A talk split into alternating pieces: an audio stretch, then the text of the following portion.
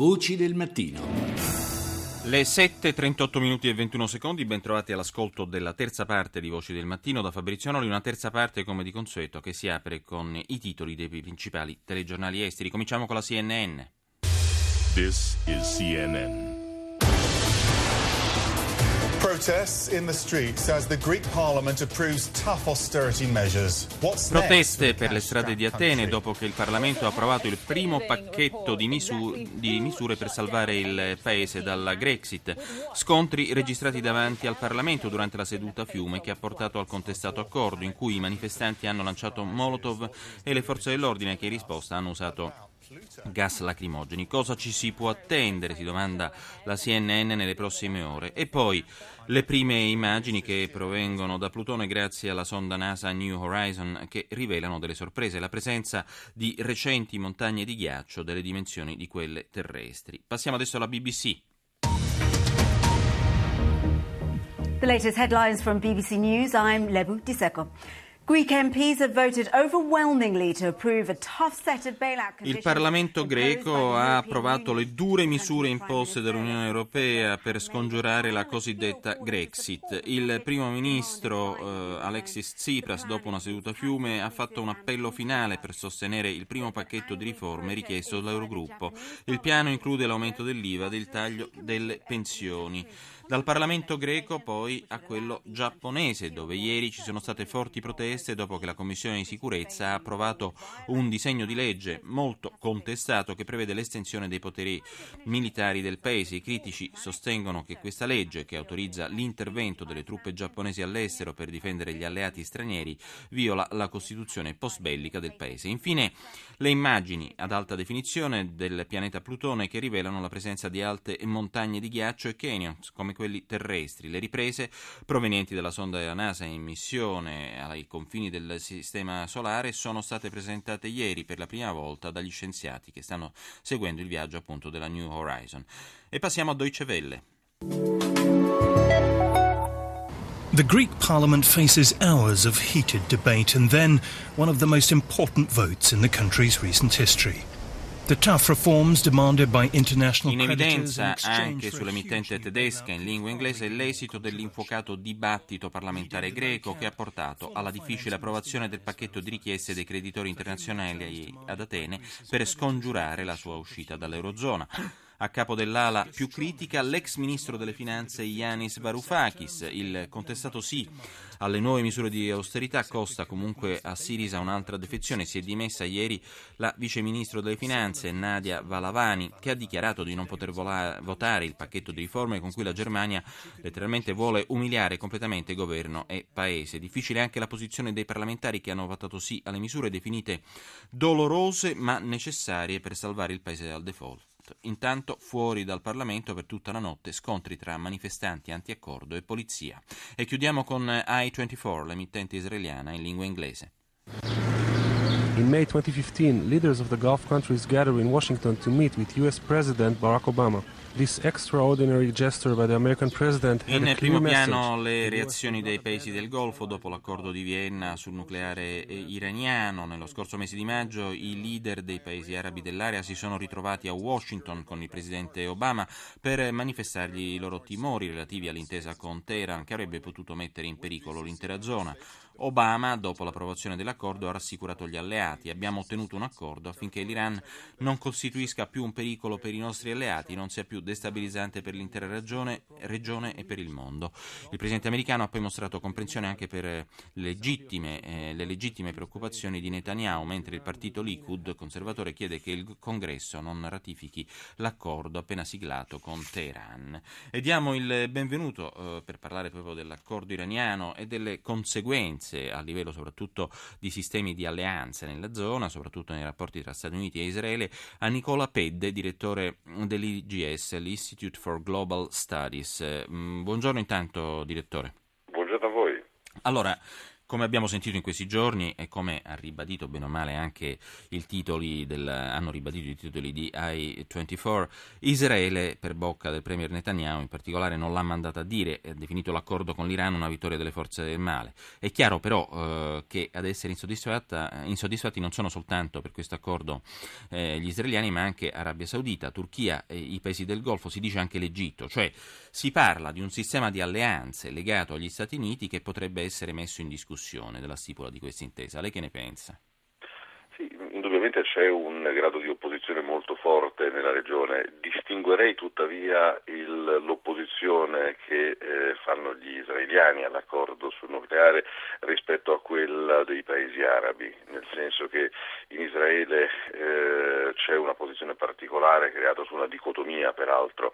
Eh, da una parte abbiamo la politica del primo ministro Netanyahu che ha trasformato l'Iran eh, in una sorta di minaccia esistenziale ma sul piano politico, sul, ha costruito la gran parte della sua campagna politica eh, eh, sulla minaccia rappresentata dall'Iran e sulla necessità di non trovare formule di compromesso sul, sul problema iraniano, quindi alimentando modo esponenziale questa percezione dell'Iran come una sorta di, di eh, incombente nuovo olocausto sulla nazione israeliana, dall'altra però c'è la posizione delle istituzioni delle forze armate che, eh, come ci dimostrano i fuoriusciti, eh, del, gli ex direttori dei servizi, gli ex direttori, gli ex comandanti dei reparti militari e quant'altro, non ha mai condiviso quantomeno pienamente le posizioni di Netanyahu, anzi sono sempre detti molto scettici circa l'imminenza di questa minaccia nucleare e hanno eh, più volte accusato il primo ministro di aver trasformato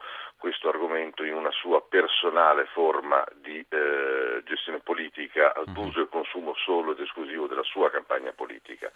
Ritengo quindi che dalla parte israeliana ci sia tutto sommato un certo grado di soddisfazione nella realtà dei fatti, nel senso che il, l'accordo garantisce una serie di equilibri nella regione che mh, vanno a tutto vantaggio della sicurezza israeliana e dall'altra garantisce anche la continuità per Netanyahu di questa presenza incombente di, questo, di, di questa minaccia che seppur non esistente comunque in termini politici aiuta enormemente il consolidamento del potere del, del primo ministro.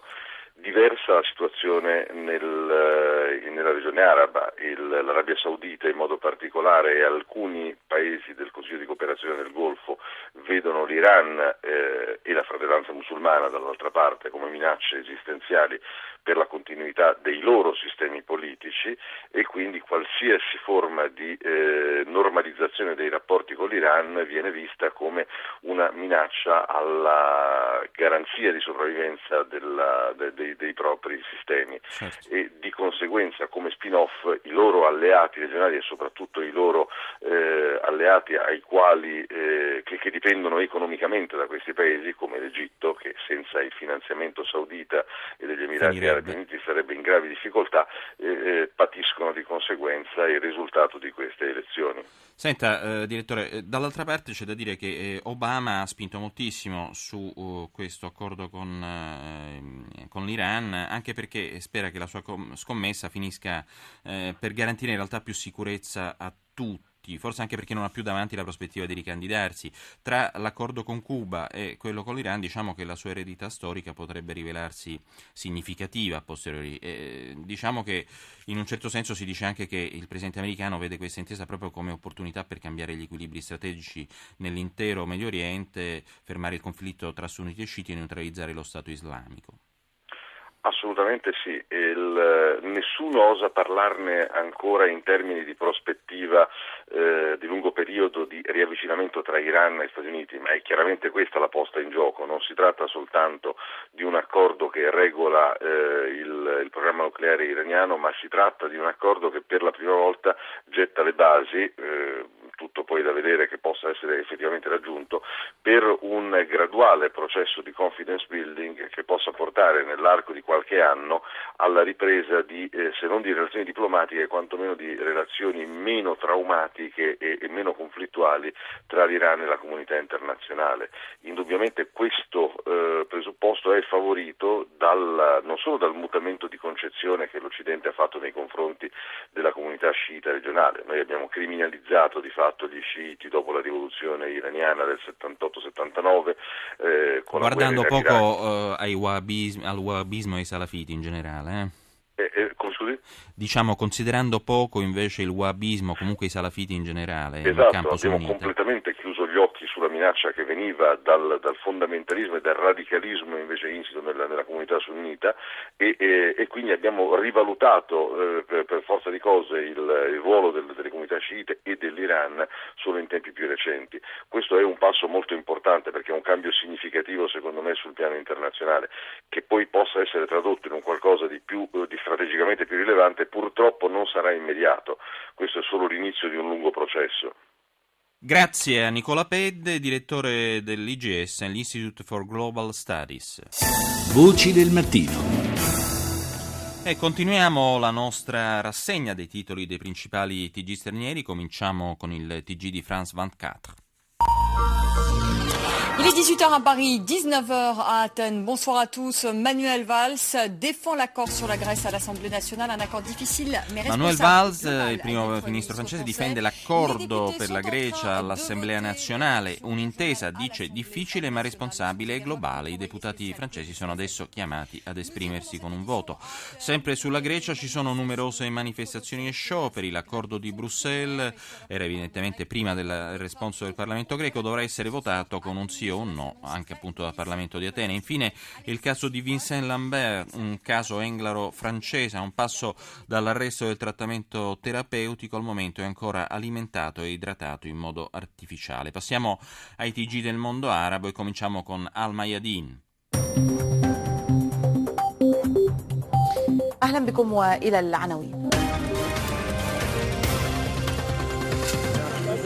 ظريف يؤكد أن مجلس الأمن سيعترف الأسبوع المقبل ببرنامج إيران النووي ويدعو عبر Il ministro degli esteri iraniano Mohammad Zarif annuncia che la prossima settimana il Consiglio di sicurezza riconoscerà il programma nucleare iraniano ed esorta i paesi arabi a lavorare insieme per affrontare le prossime sfide. Poi il ministro dell'economia francese Fabius arriverà presto a Teheran per discutere l'accordo post-nucleare mentre Obama invia il suo ministro della difesa nella regione. Si parla poi dello Yemen, bandiere di Al-Qaeda ad Aden dopo l'avanzata sulla città eh, delle forze leali all'ex presidente Hadi con una copertura aerea della coalizione saudita. Le forze irachene continuano ad avanzare nella liberazione del governatorato dell'Ambar nei pressi di Fallujah.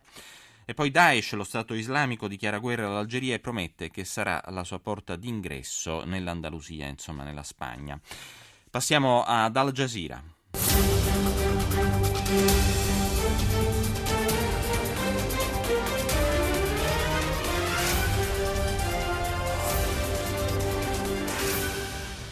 جولتنا الإخبارية الجزيرة منتصف اليوم معكم جلال شهدة وسلمى الجمال وأبرز مواضيع المنتصف المقاومة الشعبية في اليمن تبدأ عملية لاستعادة المعلى وكريتر Il TG di Al Jazeera apre con lo Yemen, la resistenza popolare inizia a riconquistare ulteriore terreno il giorno dopo aver preso il controllo di Cormac Sar. Bombardamenti imposti dall'esercito iracheno su Fallujah e scontri con lo Stato islamico a nord di Baghdad. E poi il segretario di Stato americano rassicura i suoi omologhi dei paesi del Golfo dopo l'accordo con Teheran sul nucleare. Tra i servizi vi proponiamo questo servizio sull'Iran. هكذا أراد الإيرانيون التعبير عن فرحتهم للاتفاق الذي وقعته بلادهم مع القوى العالمية الكبرى حيث خرج الآلاف من الناس إلى شوارع المدن الإيرانية Una vera gioia quella che per le strade dell'Iran si è fatta sentire e vedere con una massiccia presenza di cittadini che hanno voluto condividere la loro felicità per la conclusione dell'accordo sul nucleare, quanto riporta il servizio di Al Jazeera. È stata una giornata storica per l'Iran, ma non solo. Gli iraniani sono infatti scesi per le strade, dice Al Jazeera, in migliaia, dimostrando il loro entusiasmo e festeggiando l'evento atteso da molti anni. Grandi sono le aspettative, c'è fiducia per un grande cambiamento, soprattutto a livello economico. E passiamo al CCTV, al TG cinese.